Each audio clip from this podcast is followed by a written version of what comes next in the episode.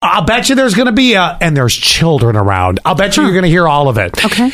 When you're thinking of next year's display, Yes. leave the stripper pole out of your display because the city orders a stripper pole Halloween display to be taken down, and it went like this. I think it brings a lot of good humor that we need to a small town. We're gonna go tip them when we leave. We know we, we know what it's like to work for tips. I know. maybe a little risque for some people, but There's it's one. just you know all in the name of fun. Your kids understand what that is. Maybe What they do?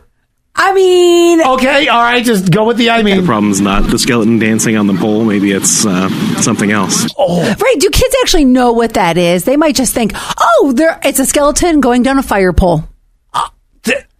Well done, Allie. You yeah. have found finally the inner me in you. Put the fire out. So there's the fire pole option. Also, Yeah. didn't we have? Why am I arguing this case? But it- why not?